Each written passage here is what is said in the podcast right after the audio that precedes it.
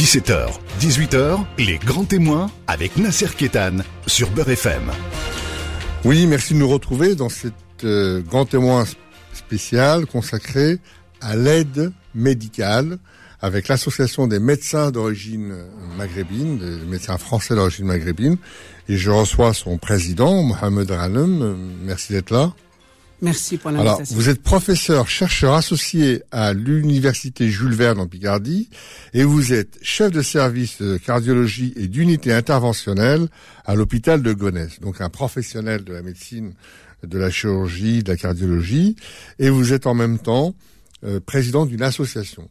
Euh, d'une association que qu'on connaît mais qui n'est pas assez connue donc c'est pour ça que euh, sur Beurre FM, on, a, on, essaie de relayer votre votre appel en direction du Maghreb particulièrement de l'Algérie sur, sur, les problèmes de Covid et, d'aide en médicaments et en matériel.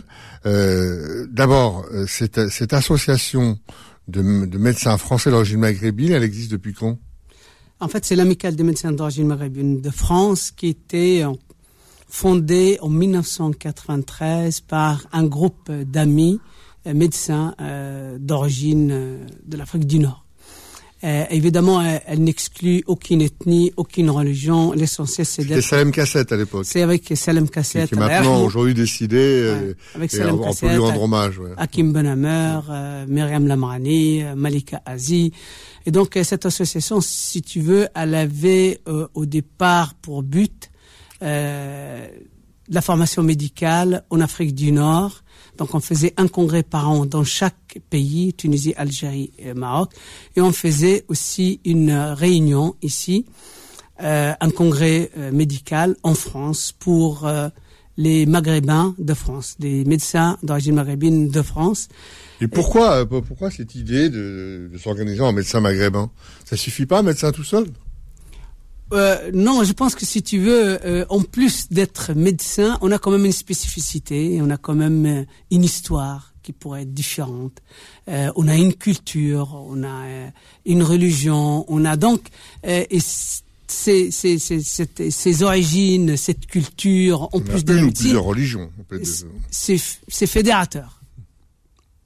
Et, le fait d'être euh, d'origine maghrébine, ça, ça, euh, c'est pourquoi? C'est pour agir mieux? C'est pour euh, c'est quoi cette association en fait? Quelle est son action, ses activités principales? Euh, Je sais pas. Tu sais comme moi que dans les années 90, il y a quand même, ça a commencé les années noires en Algérie. Il y avait énormément de médecins algériens qui ont quitté l'Algérie pour venir massivement en France. Et nous avons pensé. on les retrouve aujourd'hui comme pas, ils sont ils sont patrons de beaucoup de services. Ils ont fait leur classe. 20 euh, ans après, euh, on peut dire qu'ils ont. Et donc euh, nous on s'est dit il faut quand même se réunir ensemble ici pour pouvoir les accueillir de façon la plus digne possible et en même temps, euh, leur diplôme n'était pas euh, valable en France. Ils n'avaient pas l'équivalence. Et donc, on a fait ce qu'on pouvait avec Salem Cassette, Allah euh, pour qu'on valide le maximum de médecins possible. Et donc, ça, l'idée, euh, au départ, elle est généreuse. L'idée est d'accueillir des médecins qui viennent de l'autre côté de la Méditerranée pour euh, chacun a son problème. Hein. On ne rentre pas dans les détails ni dans les choses personnelles, mais en tout cas, nous, on voulait euh, faire un comité d'accueil pour ces gens, pour qu'ils ne soient pas euh, en plus du stress qu'ils ont vécu là-bas. Et puis que le diplôme soit reconnu. Que le diplôme soit reconnu.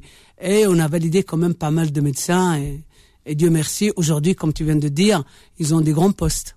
Et peut-être que, que le fait de se, de se regrouper en tant que médecin dans le maghrébine, ça peut permettre de mieux faire passer certaines communications, que ce soit en France ou vers les pays d'origine. Peut-être que c'est peut-être que c'est un, trait d'union, quelque chose qui permet de, de fluidifier, de favoriser euh, certaines communications, certaines actions.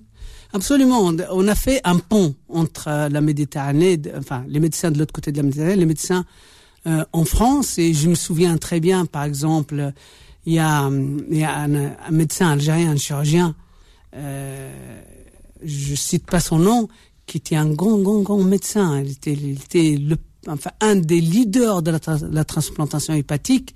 Et on l'a euh, contacté. Et euh, il est venu une ou deux fois à nos congrès. On l'a amené en Algérie et il opérait en Algérie après. Et donc, comme ça, on a pu, si tu veux, euh, aider indirectement au développement de la médecine dans nos pays d'origine, mais en même temps, il faut le dire, on a appris d'eux aussi. Parce que d'abord, il y a des maladies qui n'existent plus ici. En plus, sur le côté amitié, sur le côté, euh, comment dire, euh, émotionnel, sur le plan, sur le plan originel, etc. Donc, ça nous, ils nous ont beaucoup appris. Donc, euh, si tu veux, l'apport était euh, mutuel. Et puis peut-être aussi euh, en France, où il y a des pathologies, quand il y a des malades d'origine bon qui, qui parlent arabe ou le berbère ou, euh, ou qui euh, par exemple euh, connaissent des pathologies particulières comme des maladies psychiatriques ou autres peut-être que le fait aussi d'avoir affaire à un médecin euh, ah, d'origine tunisienne algérienne marocaine peut-être que euh, c'est il y a peut-être aussi des choses qui dans, dans, dans l'aspect thérapeutique dans la dans l'abord de, de, de, la maladie, il y a peut-être euh, il y a peut-être des choses intéressantes. Ah oui, non mais ça là t'as touché quelque chose de très profond parce que c'est une c'est non seulement pas c'est une vérité, mais on le vit tous les jours en pratique. Euh, quand tu arrives euh, dans la chambre d'un patient de chez nous qui parle plus ou moins le français, parce que ceux qui sont arrivés il y a très longtemps une ont parfois du mal à s'exprimer en français. Tu lui parles deux mots en arabe, il est à moitié guéri. Ils se sont valorisés parce que cette fois-ci, euh, c'est le médecin qui est arabe. C'est le médecin qui a la même origine que lui, euh, arabe, kabyle, berbère, etc. L'essentiel, c'est qu'il soit de l'autre côté de la Méditerranée. Et je pense que l'apport psychologique est extraordinaire. Et nous savons tous que euh, tout ce qui est domaine psychologique est en rapport direct avec la culture. Et euh, nous, on avait cette culture. Hein. Je viens, de te dire qu'on s'est réunis parce qu'on a la même culture.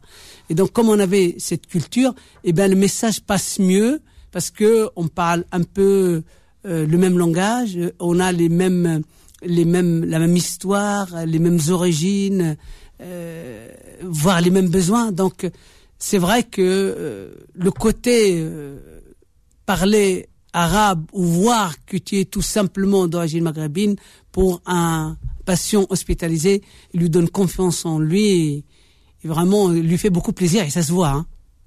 Alors, et comment ça se passe avec les autres organisations de médecins Je suppose que vous avez d'autres relations avec euh, tout un tas d'organisations, de, comme ce soit l'ordre des médecins ou de, euh, comment ça se passe? D'abord, quelques-uns parmi nous euh, sont introduits en France on fait partie euh, du comité de direction de la Société française de cardiologie, par exemple.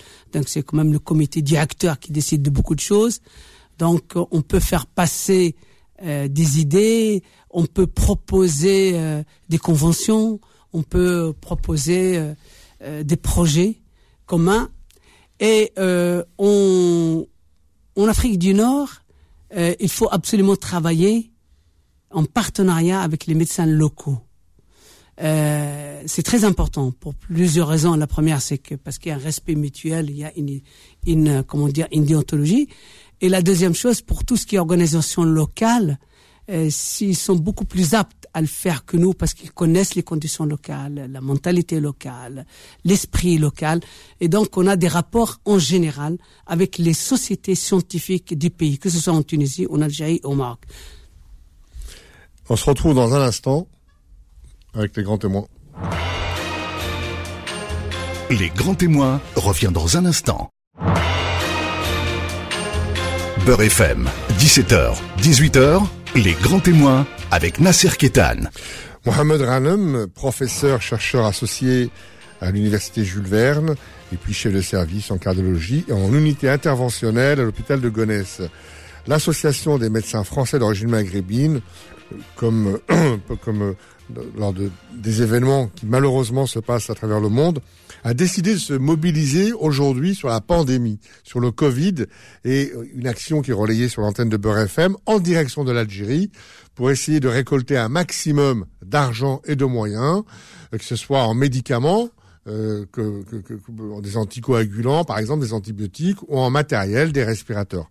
Alors, dites-nous tout de suite comment cette idée a germé dans vos têtes. D'abord, c'est pas la première fois, puisque au, euh, moment des inondations de Bebloued, on était là, on est parti, on a acheté du matériel, on a et c'est même nos médecins qui sont partis les installer dans les hôpitaux là-bas. Le tremblement de Beaumerdes, on y était aussi. Et donc euh, là, pour la pandémie, pour cette pandémie, excusez-moi, il faut qu'on soit présent. Euh, D'abord parce que c'est une pandémie qui concerne le monde entier et qui malheureusement peut toucher plus euh, ceux qui ne sont pas préparés ou qui n'ont pas les moyens d'y faire face. Et nos pays, malheureusement, ils font partie. Et donc, on s'est dit que dans la continuité de ce qu'on fait, il faut absolument qu'on soit euh, présent et qu'on soit surtout pas absent dans un moment aussi critique pour nos pays d'origine. Et donc on s'est dit, d'abord on a fait euh, quelques actions avec d'autres associations comme les deux rives de la Méditerranée, où euh, on a envoyé avec des associations algériennes euh, des CEPAP de Boussignac en Algérie. Je ne peux pas te dire exactement le, nombre, mais le nombre est, est, important. Puis on l'a fait pour la Tunisie aussi. On a envoyé 1500 CEPAP. Euh, ils sont pas encore envoyés, en tout cas ils sont commandés, ça va venir. Et euh, pour l'Algérie, euh, on voudrait, euh, en plus d'être associé à d'autres associations, qu'on fasse nous-mêmes en tant que médecins, et c'est notre rôle en tant qu'humaniste humanitaire, euh, de faire quelque chose propre, Alors, propre à nous. Vous avez été, on, on, vous a demandé de, de, venir, on vous a demandé de faire quelque chose, ou c'est venu de vous C'est parti de quoi? Vous avez déjà, vous avez des informations, vous avez des chiffres, vous avez. quelle est la situation en Algérie aujourd'hui En fait, de notre part, d'abord, on était sollicité par d'autres associations, et donc on a participé, comme l'association des deux rives de la Méditerranée. Euh, qui eux-mêmes, ils ont œuvré avec d'autres associations algériennes. Et euh, la deuxième chose, c'est que c'est devenu euh, de notre part, pour faire, si j'ose dire, cavalier seul, d'un sentiment qui nous pousse quand même à faire quelque chose spécifiquement à nous. Et donc, en fait, c'est venu de façon spontanée. On s'est dit, à côté de euh, notre participation avec d'autres associations, il faut, il faut faire quelque chose qui est... la situation en Algérie aujourd'hui, on parle de pénurie. quelle est la situation? Ben, La situation, d'abord la situation euh, dans le pays, malheureusement, on ne la connaît pas trop bien. Pourquoi on ne la connaît pas trop bien? Parce que euh, l'information passe mal, euh, parce que même s'il y a des décès, parfois des décès, on ne sait pas de quoi ils sont, sont décédés, les gens. Donc l'information, elle est partielle. Ceci étant, euh, je veux dire qu'on peut pas être plus royaliste que les rois. Quand on voit ce qui se passe dans les pays qui ont les moyens, on peut imaginer facilement ce qui se passe chez nous. Euh, la pénurie, euh, d'abord, si tu veux, ce, cette pandémie nécessite des, un traitement spécifique. Euh, ce traitement spécifique est venu d'abord avec l'expérience, l'expérience de la première vague, parce que la première vague, on n'était pas prêt, la vague n'est pas attendue, et donc on improvisait. Aujourd'hui, on sait. On sait euh, qu'il y a des respirateurs, il faut des respirateurs artificiels, on, fait, on sait qu'il faut des CPAP de, de qui permettent le transfert des patients des petits villages vers euh, les grands centres. On sait qu'il y a la ventilation non invasive qui doit se faire avant la ventilation invasive, l'intubation. Et donc tout ce matériel-là, en fait, et on est, on n'a pas assez compte tenu de malades, on n'a pas assez de lieux de réanimation euh, pour euh, pour le traitement. on sait que par exemple que les anticoagulants euh, parce que le, le Covid, c'est pas uniquement une maladie pulmonaire, c'est aussi une maladie cardiovasculaire hématologique. Les anticoagulants, eh bien, ils sont en rupture de stock dans certains pays, dans certaines régions euh, chez nous. On sait que probablement aussi le dexaméthasone, euh, qui est un traitement très efficace montré par des études anglaises, qu'on n'en a pas assez. Et donc voilà, donc nous ce qu'on essaye, c'est apporter notre contribution pour aider nos compatriotes de l'autre côté de la Méditerranée à euh, faire face oui, parce que, parce que les informations qu'on a, c'est d'un côté les informations officielles, ministère de la Santé qui dit que tout va bien, euh, la pandémie est sous contrôle, il n'y a pas plus de quelques morts euh, chaque semaine ou chaque mois. et puis après, de l'autre côté, on a des informations des citoyens qui disent qu'ils voient dans les cimetières des enterrements groupés, qui voient qu'ils n'ont pas le droit d'accompagner les, les gens, des gens, tout le monde dans la famille a quelqu'un qui, qui est malade, etc. Donc on a, c'est vraiment très très très très très trouble. C'est l'opacité la plus totale. Et, et donc, et là-dessus, est-ce que vous avez vous là-bas des associations des cliniques, des hôpitaux, des médecins, des gens avec lesquels vous êtes en contact et qui attendent votre matériel ou, vos médicaments. Absolument, absolument, parce que en fait, on a on a des contacts avec des associations, mais on a des contacts surtout avec des collègues médecins, euh, dont certains sont décédés de cette euh, pandémie. Euh, j'ai appris hier qu'un un grand anesthésiste à Oran qui est décédé du Covid. J'ai appris qu'un collègue, un grand professeur oranais, mais vraiment, c'est un ponte international qui est intubé ventilé, il a la pitié, il est transféré. Bref. Je crois, qu'on peut leur rendre hommage parce que le personnel médical et paramédical algérien paye un lourd tribut dans cette pandémie. Et on a aussi, nous, des informations à Beurre FM. Et on peut dire qu'ils payent un très, très, très lourd tribut. En tout cas, euh, ce qu'on sait, d'après nos informations, en Tunisie, en Algérie, au Maroc, eh bien, la pandémie est, expansive. Euh, il y a beaucoup de morts. Il y a euh, beaucoup de gens qui sont dans les hôpitaux et en réanimation. Euh, il y a beaucoup aussi qui sont testés positifs, ça veut dire qui sont porteurs de la maladie. et tout ça nous incite, nous, à faire ce qu'on peut pour qu'on n'ait pas, après un sentiment de culpabilité, qu'on n'était pas là. Euh, il faut dire que le monde entier, on voit ce qui se passe en Angleterre par exemple, peut être dépassé par euh, cette pandémie. Euh, elle peut ne pas être maîtrisée. chez nous, pour l'instant, d'après les dires, et en tout cas les dires officiels, c'est maîtrisé. J'espère de, tout cœur que c'est vrai, mais il faut absolument que qu'on soit là à ce moment-là pour aider nos compatriotes de l'autre côté pour faire face à cette maladie. Et euh, ce que ce qu'on sait aussi, c'est que malheureusement, euh, nos populations ne sont pas encore, euh, euh enfin, ils minimisent un peu les choses, euh, ils font pas attention. Euh, les protocoles de prévention ne sont pas toujours appliqués, la distanciation encore moins, en particulier quand il se réunissent en famille, voire des mariages. Et donc, juste pour leur dire euh, à cet euh, instant que le meilleur traitement, c'est évidemment la prévention. Et, l'OMS vient de dire que l'immunité collective ne sera pas acquise pendant l'année 2021.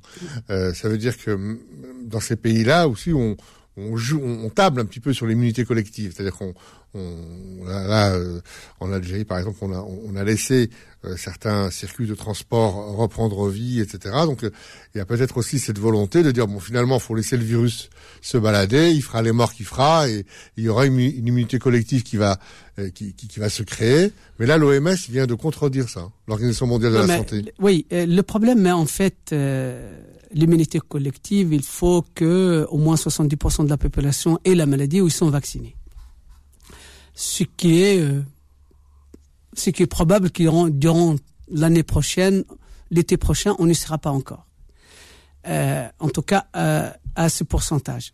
En fait, ce qu'il faut faire, c'est sauver le sauvable. Ça veut dire que quand on fait une prévention efficace et la distanciation, on aura moins de patients malades en même temps, de façon à ce que les patients qui sont gravement atteints, on puisse les prendre en charge. Parce que s'ils arrivent en même temps, eh bien, d'abord, le dégât sera beaucoup plus grand, et en plus, on aurait sacrifié des gens. Moi, je parle en France. Nous, malheureusement, l'hôpital où je travaille, on, est, on était dans le top 5 en France. Ça veut dire le cinquième hôpital dans toute la France qui a eu le plus de malades et probablement le plus de décès. Et je sais qu'il y a des infirmières qui étaient jusqu'aujourd'hui traumatisées parce qu'on leur dit que ce patient, il ne faut pas le traiter. On le, on le met sous oxygène et on voit ce qui se passe. Parce que justement, il n'y a pas de place. Parce que les patients arrivent avec un grand flux. Et justement, la prévention nous permet, même s'il y a, on attend cette immunité collective, que les malades qui arrivent n'arrivent pas en grande quantité ou en grand nombre pour qu'on puisse sauver le sauvable. Et ça, il faut le comprendre. On se retrouve dans un instant pour les grands témoins. Les grands témoins revient dans un instant. Beurre FM, 17h, 18h, les grands témoins avec Nasser Kétan. Mohamed Ranem, donc euh, aider euh, l'Algérie, c'est un peu compliqué parce qu'on n'a pas, on n'a pas les, les, vraies sources. De nombreuses associations se sont mobilisées. Hein. Nous, à Beurre FM, tous les vendredis, euh, euh donc pas mal d'associations sont, sont, invitées et, on essaye de, de, de, de, faire la publicité euh, au maximum de gens qui, qui, qui font des, des aides en direction, d'ailleurs, de tous les pays, que ce soit le Maroc, l'Algérie, la Tunisie. Et la problématique du vaccin, on a, on a le sentiment que le vaccin, ça concerne que que l'Europe ou les États-Unis. On parle pas de vaccin euh, au Maghreb. J'ai eu des informations euh, toutes fraîches, comme quoi il n'y a pas de vaccin en Algérie. Euh, ils attendaient un vaccin d'origine russe, mais pour l'instant rien de nouveau. Donc ça veut dire qu'il y a un poids de mesure aussi dans, dans une pandémie? Ah oui, non, mais certainement, certainement. En tout cas, ce qu'on essaie de dire, c'est qu'il n'y a pas de différence, et que ce vaccin euh, il est quasi universel et que tout le monde doit en bénéficier euh, de la même façon. Mais en pratique, c'est pas ça du tout. Pourquoi c'est pas ça? Parce que d'abord, il y a des pays qui ont les moyens et d'autres qui n'en ont pas. Euh, des pays qui ont une bonne gouvernance et d'autres qui n'en ont pas. Euh, des pays qui ont un bon pouvoir, qui les défend, euh, d'autres qui n'en ont pas. Et donc, en fait... des pays qui alimentent aussi une forme de complotisme. Exactement. écoute, moi, je, j'ai fait quelques émissions télévisées euh, et à la radio avec euh, concernant le Covid. J'étais euh, quasi impressionné par les arguments qu'on me donne euh, qui minimisent cette pandémie en Afrique du Nord. Parmi les arguments, euh, nous, on est une population de jeunes et l'Europe, de toute façon, c'est une Europe vieillissante il y a beaucoup de patients âgés et c'est eux qui sont les victimes du Covid. Nous, on est jeunes, à la limite, ça va passer. Les gens, même sur long, ça va être asymptomatique. Ce qui est faux, parce que la deuxième vague, elle touche, elle touche aussi les jeunes et généralement, c'est un peu plus grave. Et la deuxième chose, c'est que euh, ils ont cru beaucoup à la chloroquine. D'ailleurs, ils en ont acheté beaucoup. Euh, malgré que toutes les études, moi j'ai fait je sais pas combien de communications, j'ai publié pour dire attention, c'est pas sûr. Toutes les études euh, montrent que son efficacité n'est pas démontrée et que euh, euh, croire à ce médicament miracle sans support scientifique, c'est quand même un peu dangereux. Donc, si on était trompé par la jeunesse de notre population et cette croyance dans ce médicament qui marchait. Nous, à Bichal, à Riboisière, on était, euh, on a, euh, on a comment traduit euh, toutes les communications chinoises qui étaient en chinois, en langue chinoise. Et on s'est aperçu que en réalité, ils sont en avance deux mois, trois mois avant nous. Par exemple, pour les troubles hématologiques, les micro-thrombus qui partent dans le cerveau, dans le rein, dans le cœur, dans les poumons, ils les ont décrits. Nous, on a attendu la conformation par les autopsies de l'Italie trois mois plus tard, parce qu'au départ, l'OMS interdisait l'autopsie. Et les Italiens ont fait comme ces autopsies, ils ont montré qu'il y a ces microbes, mais c'était déjà décrit. Et donc on avait déjà en retard. Alors, on, a vraiment le sentiment qu'il y a une arrogance des pouvoirs en place, des gouvernements en place, doublée d'une forme de débilité, tout ça pour garder leur pouvoir, qui, euh, voilà, pour instrumentaliser leur population. Euh, on, on, l'a vu dans le cas du sida. Le sida, c'est une maladie d'Européens, c'est une maladie de blancs, de chrétiens. Ça touche pas les musulmans. Mm. Ça touche pas, voilà, c'était ça. Au, début du sida, c'était ça. C'est ça. Il a fallu quand même travailler pour dire, ouais, oui, le sida, ça existe au Maroc, en Algérie, en Donc ça a été compliqué. Mm. Et rebelote pour les histoires de, de, de pandémie.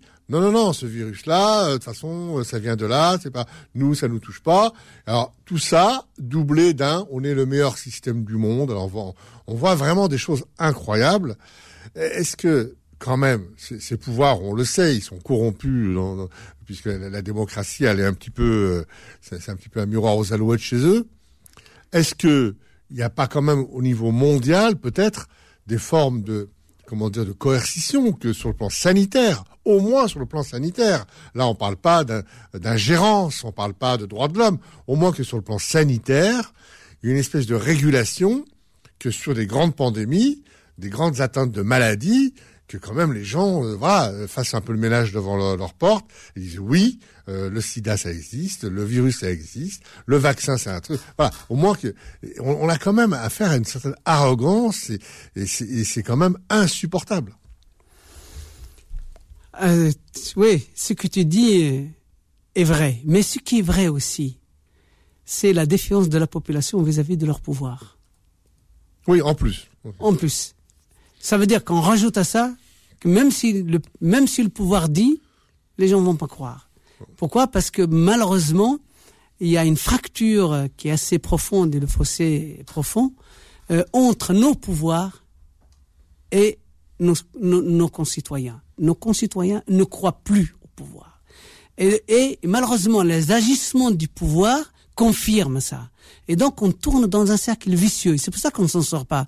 Il y a une défiance vis-à-vis du pouvoir et le pouvoir fait de telle sorte à ce que cette défiance s'accentue.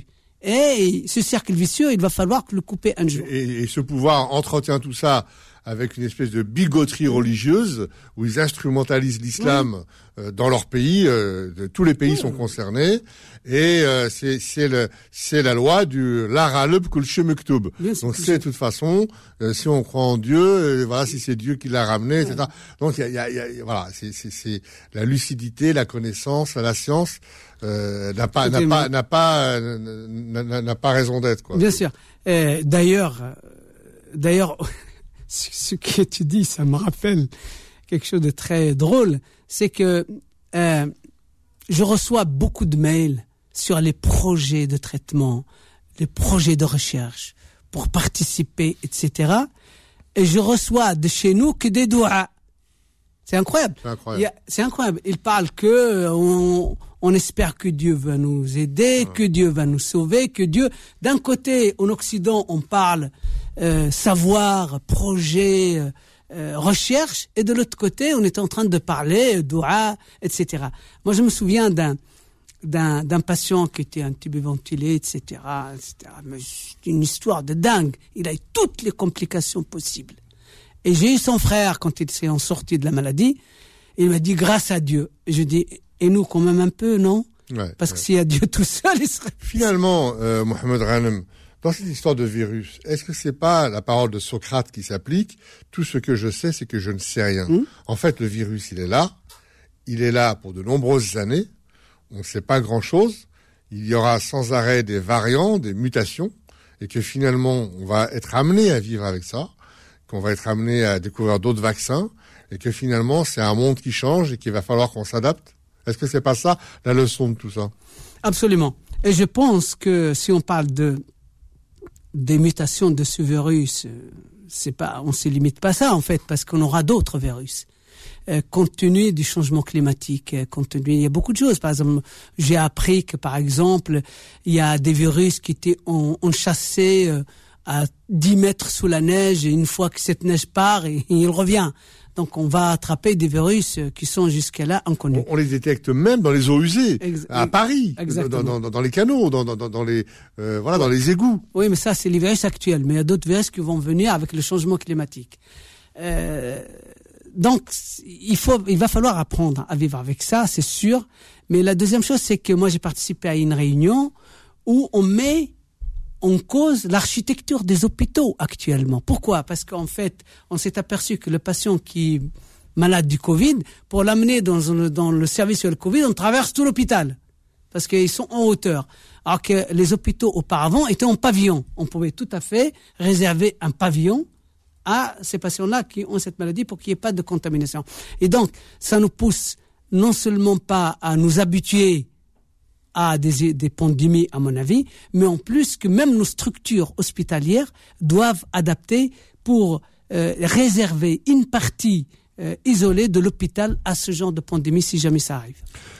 Mohamed Ralem, on arrive à la fin de cette émission, donc on rappelle euh, l'opération d'aide humanitaire en direction de l'Algérie pour des pour du matériel, des respirateurs mais pas que, de l'oxygène, des médicaments, des anticoagulants, des antibiotiques. Donc on, vous voulez rappeler euh, euh, deux trois choses peut-être, des coordonnées, un téléphone ou? En tout cas, euh, j'espère que nos concitoyens vont être généreux parce que les amis, on en a besoin quand on est en difficulté. En ce moment, les Maghrébins sont en difficulté, en particulier en Algérie, puisque l'émission est pour l'Algérie. Euh, et si on est des amis aux Algériens, aujourd'hui, on doit se manifester. En tout cas, vous retrouvez constamment euh, sur l'antenne les, bandes annonces avec euh, l'ensemble des informations que vous retrouvez sur le site de beurrefm.net. Donc en tout cas, merci d'être resté avec nous. Merci pour cette visite. On aura l'occasion de, de, de, vous retrouver parce que vous avez plusieurs casquettes, plusieurs chapeaux, euh, euh, plusieurs, euh, plusieurs bavettes. Vous avez plusieurs fonctions, donc on, on aura l'occasion de vous retrouver aussi dans d'autres domaines. Merci mille fois d'être venu et puis bonne chance et à bientôt. Merci beaucoup pour l'invitation. En tout cas, j'espère que on va être entendu. Retrouvez les grands témoins tous les dimanches de 17h à 18h et en podcast sur beurrefm.net et l'appli Beurrefm. Aujourd'hui, la crise sanitaire frappe le Maghreb de plein fouet. En Algérie, les professionnels de santé manquent cruellement de moyens pour soigner les nombreux malades du coronavirus. C'est pourquoi l'Association des médecins d'origine maghrébine en France se mobilise pour financer médicaments et matériel médical. Aidez-nous à gagner le combat contre la Covid-19 en envoyant vos dons. Pour soutenir l'action de l'Association des médecins d'origine maghrébine en France, rendez-vous sur beurrefm.net. Soyons tous au rendez-vous de la solidarité et de la générosité.